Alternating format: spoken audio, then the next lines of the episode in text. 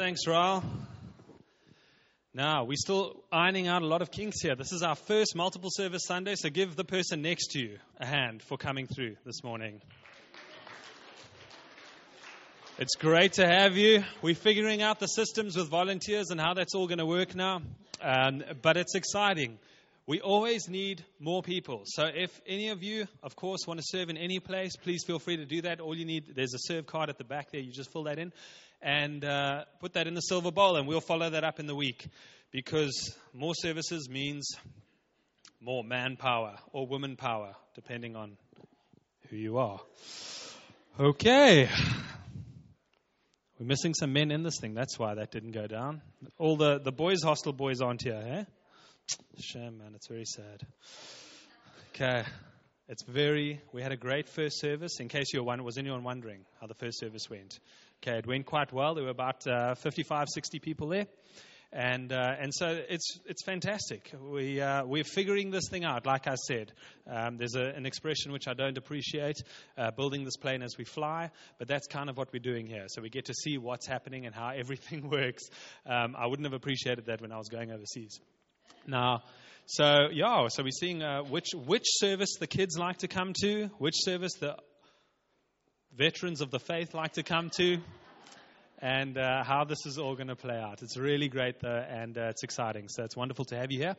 Um, I don't know if you picked up a theme this morning. I did, in terms of what we were singing and in terms of, that's the very last one. You've given away the plot. No, I'm joking. In terms of what we've sung about and what Raoul spoke about, there's been a kind of a theme, which is which has been this thing of storms. Even that last song, Cornerstone, getting through storms. How do we get through that? And I'm not sure if God is trying to say something to one or two people in this room, or if there's more people that may be struggling with this sort of thing. Wow, there you go. You're just giving it all away. Kidding. And I don't know, but you may just be someone who is going through something. And uh, because that's exactly, and we don't we don't get together, Raoul and myself and the worship team, and decide this is the theme we're going to use for the morning. Um, but just the way that it's been orchestrated, and we believe God has led it, is that things are going in this direction. And so maybe this morning there are, just there just happen to be a couple of people extra that are going through some tough times and going through some storms. And we sang about the anchor, and what a beautiful picture that is, an anchor in a storm, how you can be, it can be raging all around you, but you've got something solid that's attached to bedrock, which keeps you stable through everything that you go through. And uh, for those of us that have already put our faith in Christ, well, that's, we know exactly who that foundation and who that bedrock is. But this morning, what I want to do is uh, take a look at that, taking responsibility for your inner world. It comes from Psalm thirty-four. It's about twenty-one verses, but I'm only going to read ten. I'm not going to go through the whole chapter uh, because we can get what we need to get out of the first part of this, uh, out of the first part. So please read along. If you've got some sort of Bible on your iPad or your phone or, or an actual paper Bible, which I find, does anyone have a paper Bible? Just come on. There you go. Nice. Okay, it's good. It's uh, it's a good thing to have. It's nice to be able to highlight and make notes. Those are things that you can't do as easily with an electronic version. Taking responsibility for your inner world. David, I always appreciate from the Bible. I love so much of what is written about him and the way that he writes, because I don't think we've got anyone else in the entire Bible who you get so much insight into who they actually were. There is no one, not even Jesus, has this much almost devoted to him. I mean, we know that there's the, there's um, First Samuel and Second Samuel and Kings, and there's so much written about the life of David, and there's so much written by David in the Psalms, uh, and, and so you get a really complete picture of who this guy is. But the fantastic thing is that you do not just get the good side of David. You get all the mess, you get all the ugly, you get all the dirty, you get all the shameful, you get all the, the, the disgusting, the stuff that if anyone in their right mind was writing and they knew that it was going to be the Bible, the Word of God, the inspired, breathed Word, they would have left those things out to make David look better. But they didn't. They left them in. And it's great for us because we get to see this is a real person and this is how we as real people can deal with some of the stuff we need to deal with.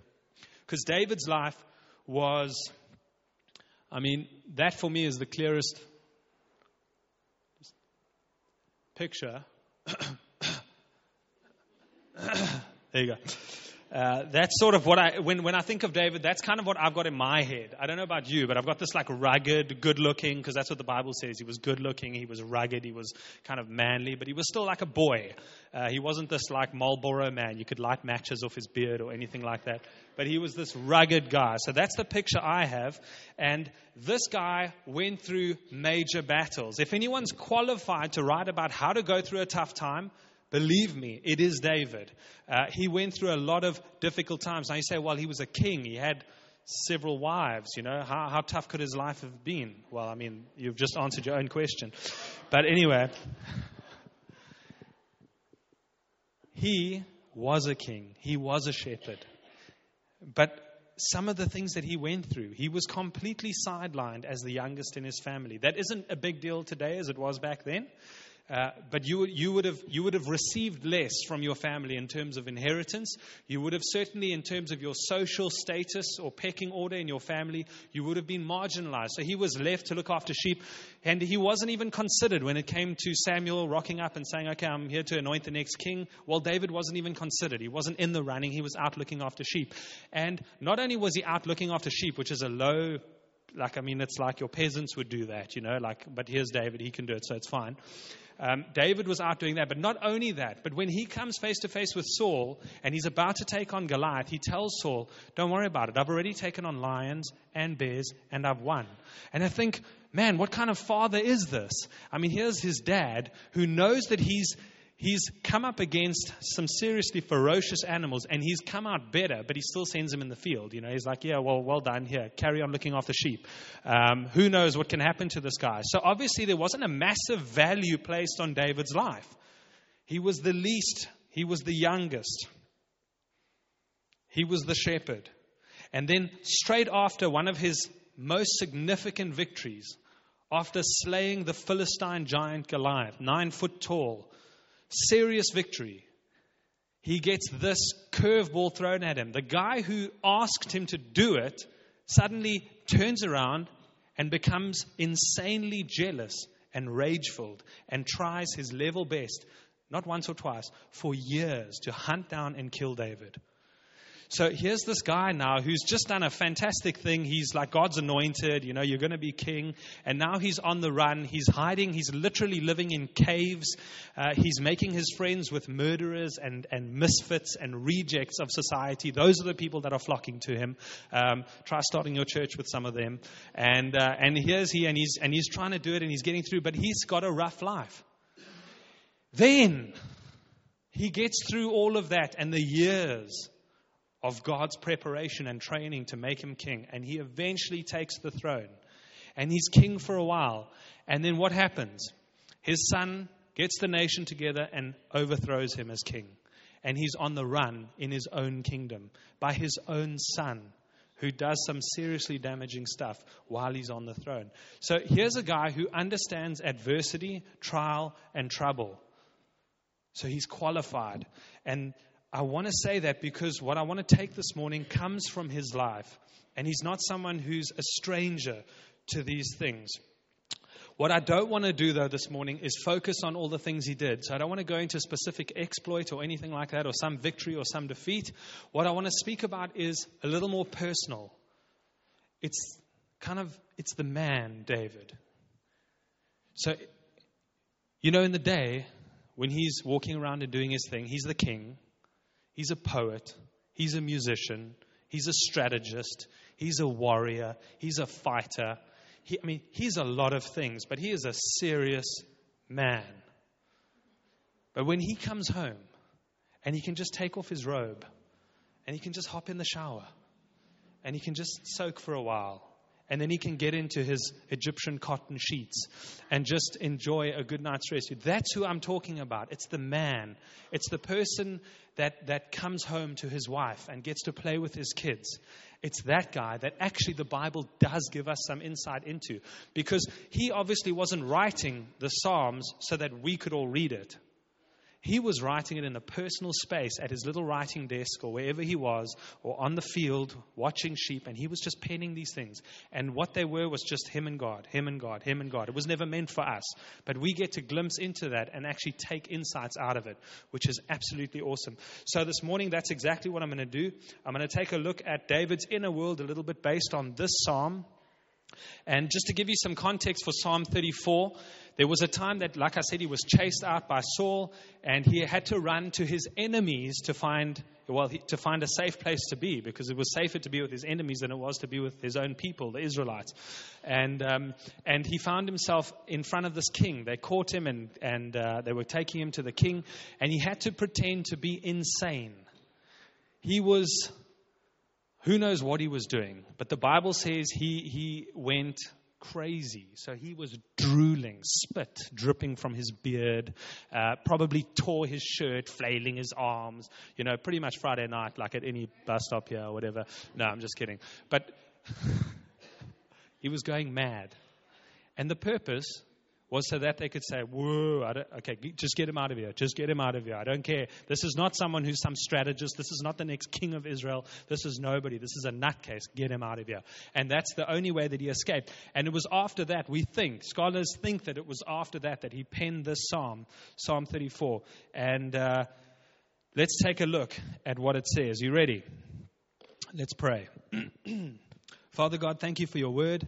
Thank you, Lord, that it speaks now thousands of years after these words were written by, by David. Lord, you've inspired it, and it speaks to us here this morning in Crawford Net. Father, we pray that we would take everything we can out of it, Lord.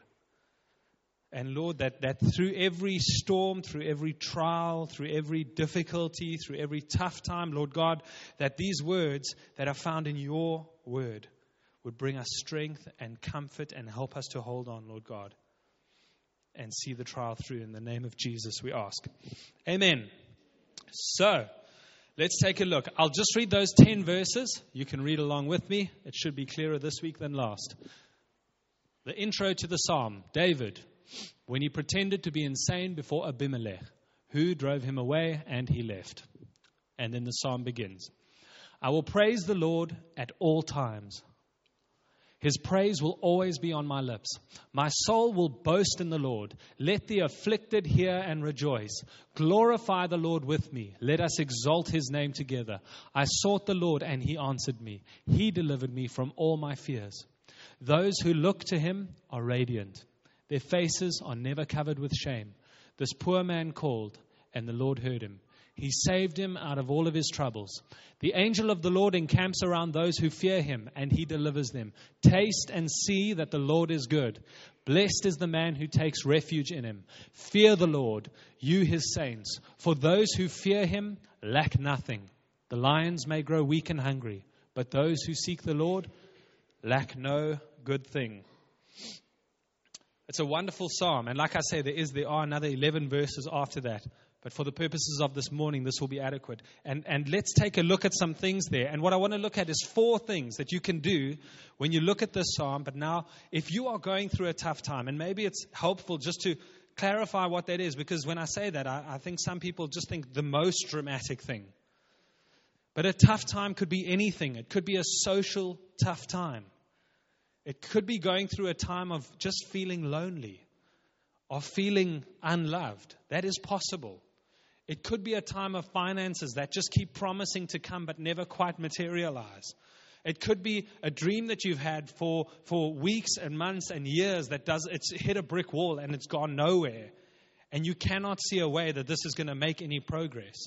It could be some health issue that, that afflicts you or someone that you love or someone that you care about. It could be any of those things and so many more. And you may be in one of those now, and you may not be. But here's the thing. No one knows what a day may bring. We don't know what tomorrow holds. And so maybe you aren't going through a super tough time right now.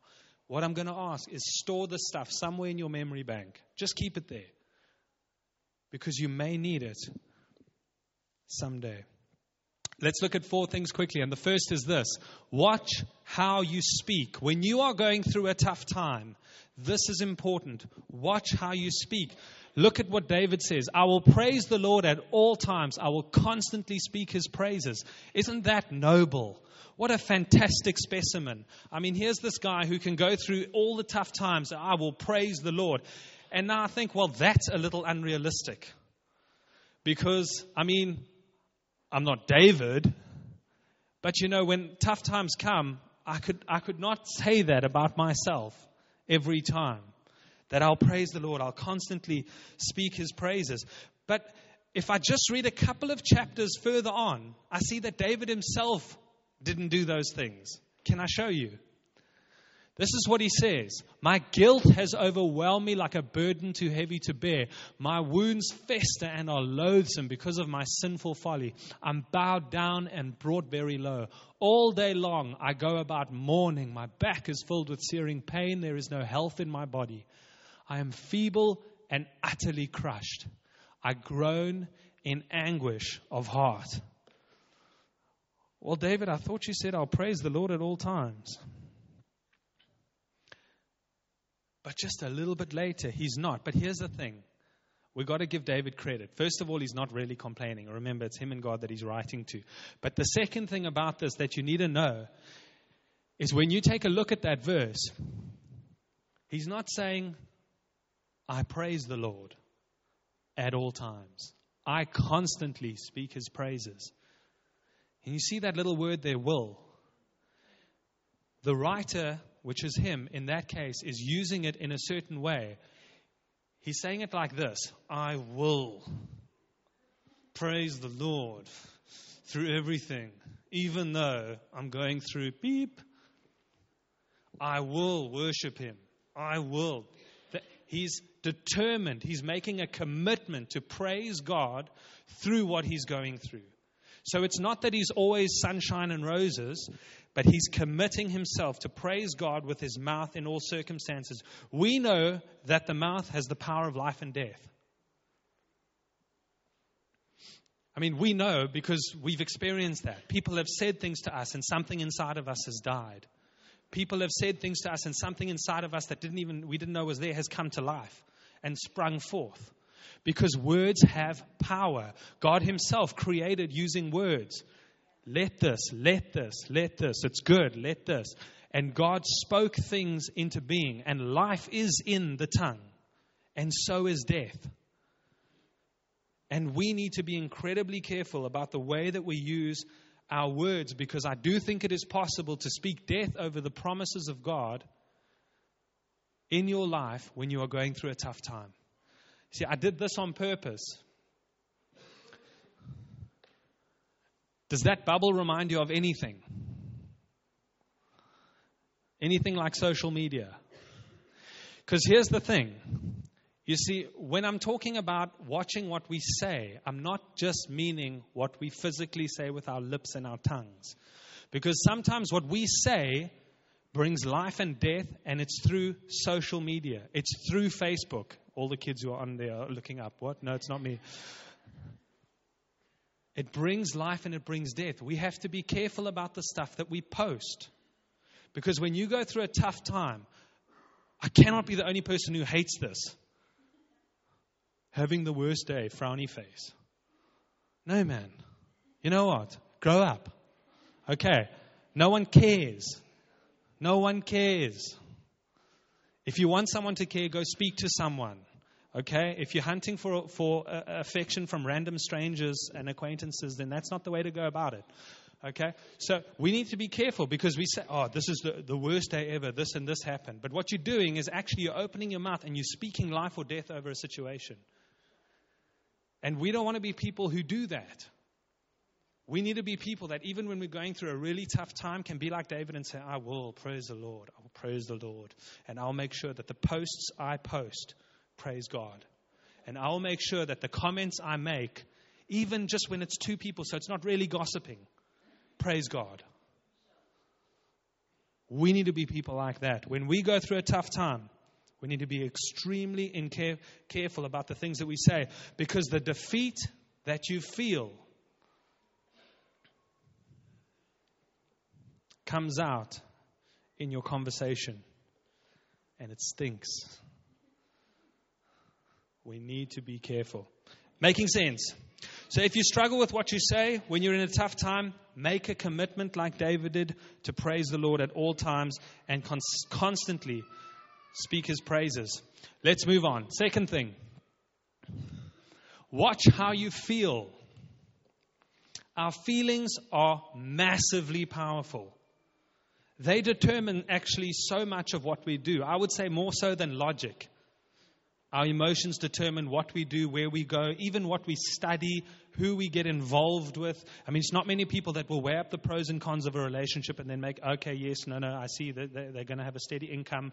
They look like they'll be a six out of ten dad. Uh, yeah, we'll do. Okay, I'm going to enter this relationship. Most people make a lot of their life-changing decisions based on emotion, based on how I'm feeling, what I think is going to happen, how is I think this is going to work out for me. And so because that's true, and we can't really avoid that, we need to be careful about our emotions when we're going through a difficult time. It's natural for us to submit to the way we are feeling when we're not feeling great, to bow down to the way we feel, to allow things to bring us very low, like David said in that second psalm I read. We have to challenge the way that we feel when we feel defeated, depressed, or overwhelmed. We don't accept it, and we do not embrace it.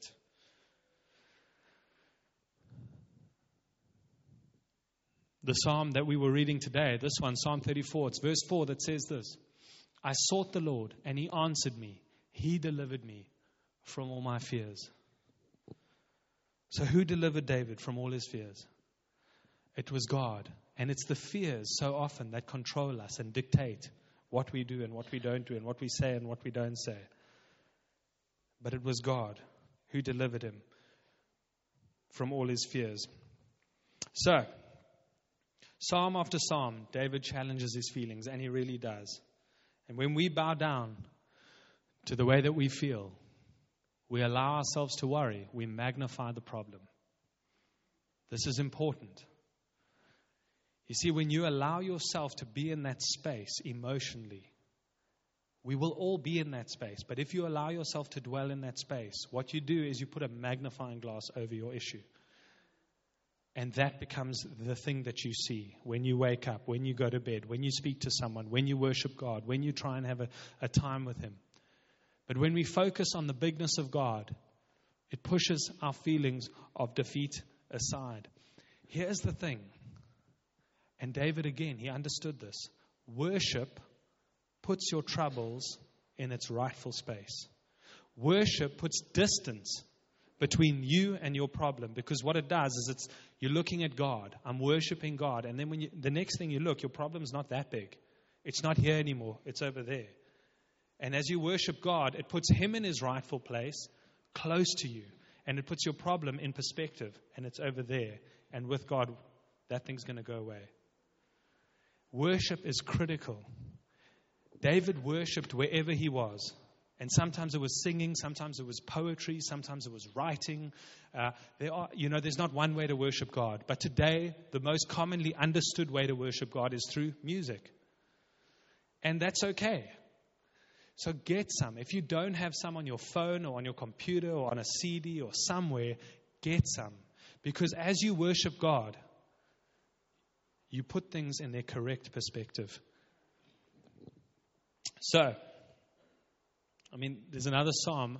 It's going to appear very small, but don't worry, I'll read it to you. There it is. It's also David. Why are you downcast, O my soul? Why so disturbed within me? Put your hope in God, for I will yet praise him. Can you hear it's the same language? It's like, my soul is disturbed and downcast. No, put your faith in God. No, put your faith in God. It's like he's always telling himself, put your faith in God, for I will yet praise him. He ministers to himself all the time. He's commanding his soul to bless God. He's challenging his feelings. I'm not saying that we have to be fake and pretend that we're happy all the time. But it means that we don't allow the way we feel to dictate the way that we live. When you're not doing well, don't settle there. Challenge the condition of your soul like David did. You ready for number three? So firstly, watch what you say. Second, watch how you feel. And then watch where you look. Where do you look when you're feeling defeated and low? What do I mean by that? There's a lot of self-help out there right now, okay? Christian and non-Christian. There's a lot of guys who will encourage you to look deep within yourself and find the problem. That isn't always the way things need to go. In fact, I would say very often that's not the way things need to go.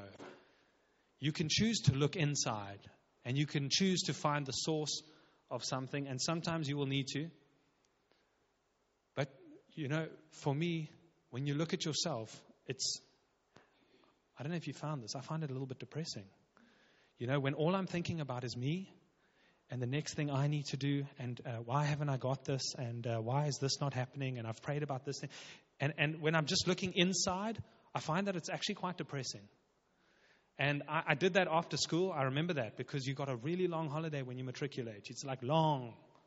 And the days turn into weeks, and they turn into months, and then you haven't decided what you're going to study, and uh, or some of us, anyway. And, um, you know, and you just end up looking inside the whole time. Oh, I need this, and I need to get a job, and I need what I need to study. I don't know what to study. Where do I get the finances to study? And it's all me, me, me, and it's all like, and you're going through a tough time, but you don't know how to look anywhere else besides here. And I've been in the same situation where I've been without work. And again, this was kind of after school as well. And and you, you're sitting at home and you've put your C V out a little bit. I mean, as much as there's on, I've got my trick. There you go. That's it. Um, I don't have anything else. Um, and you're trying to look for something that you can do, but there, it, there just isn't anything. No one's getting back to you. No one even phones you.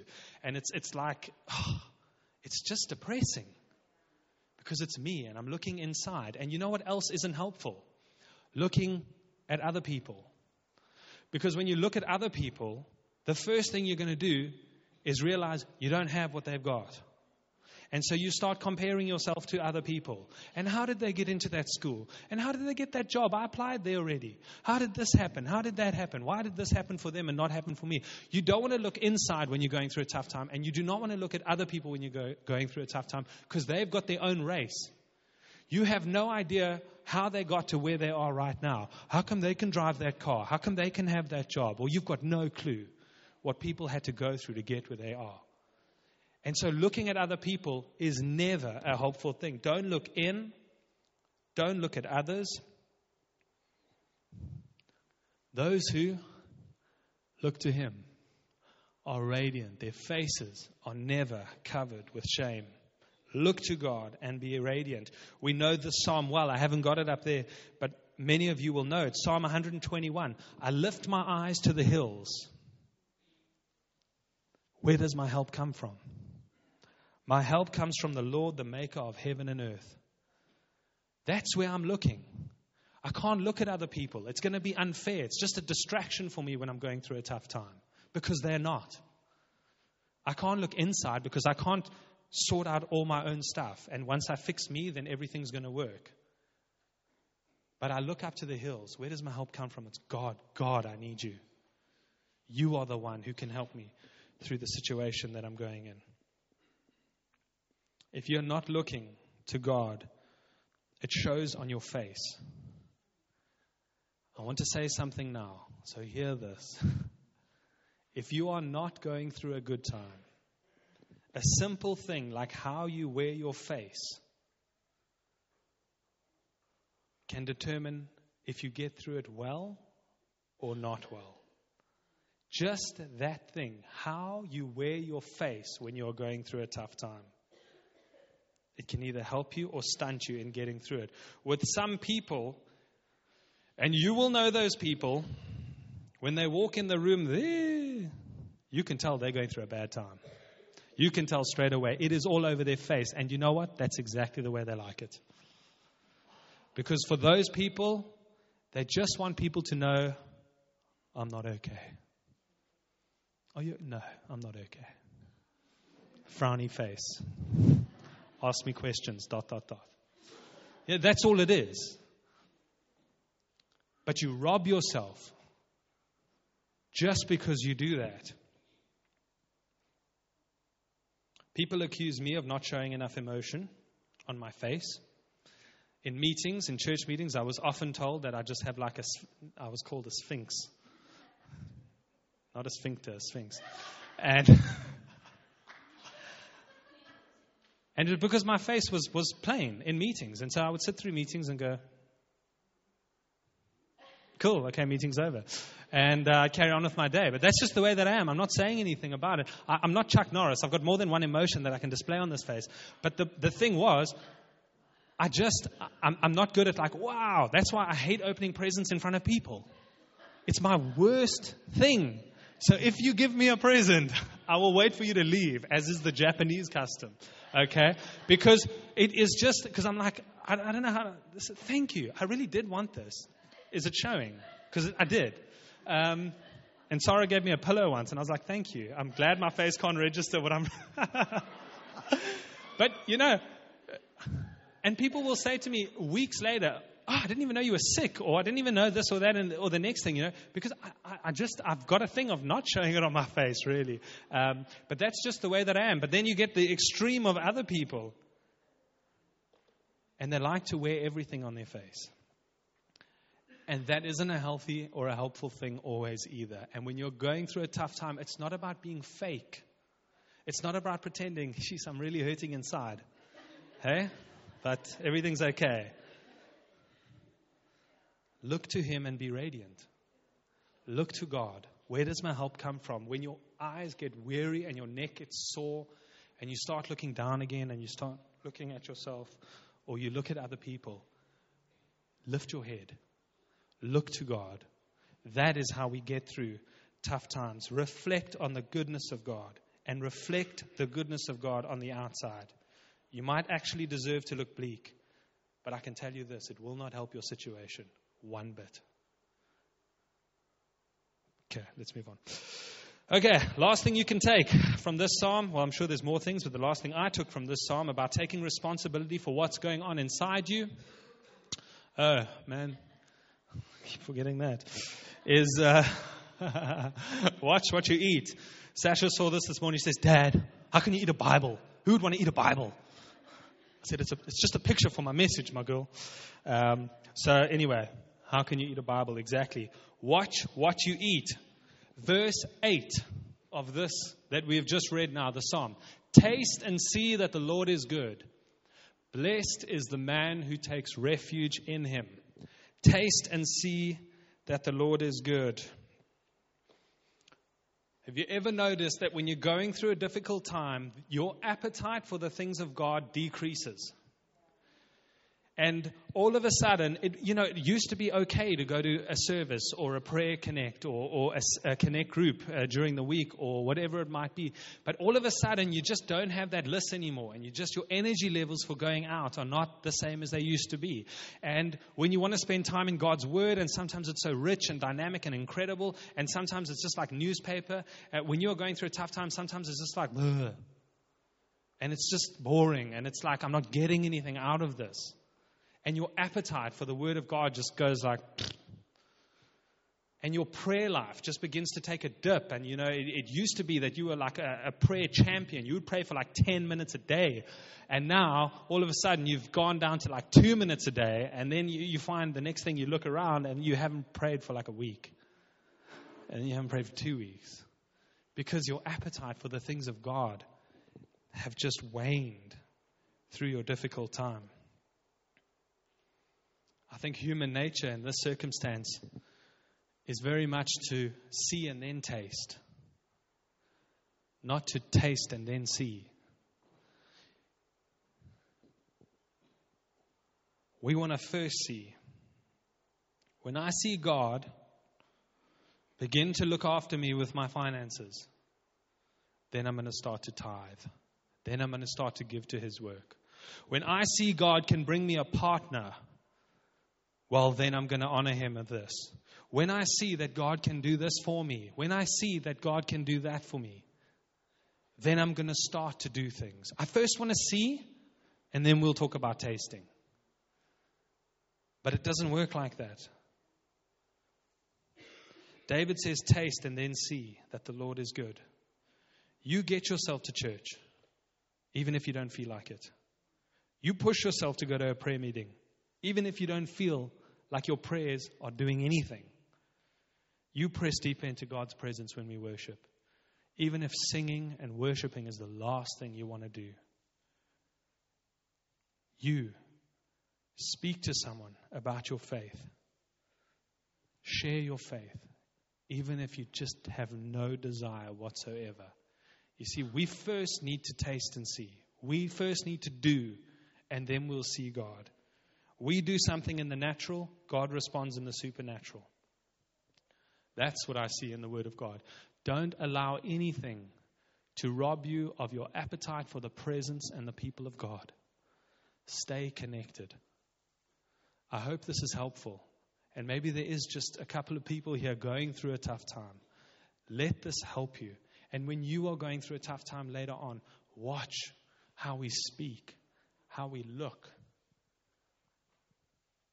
what we do. Watch what we eat. Can we stand?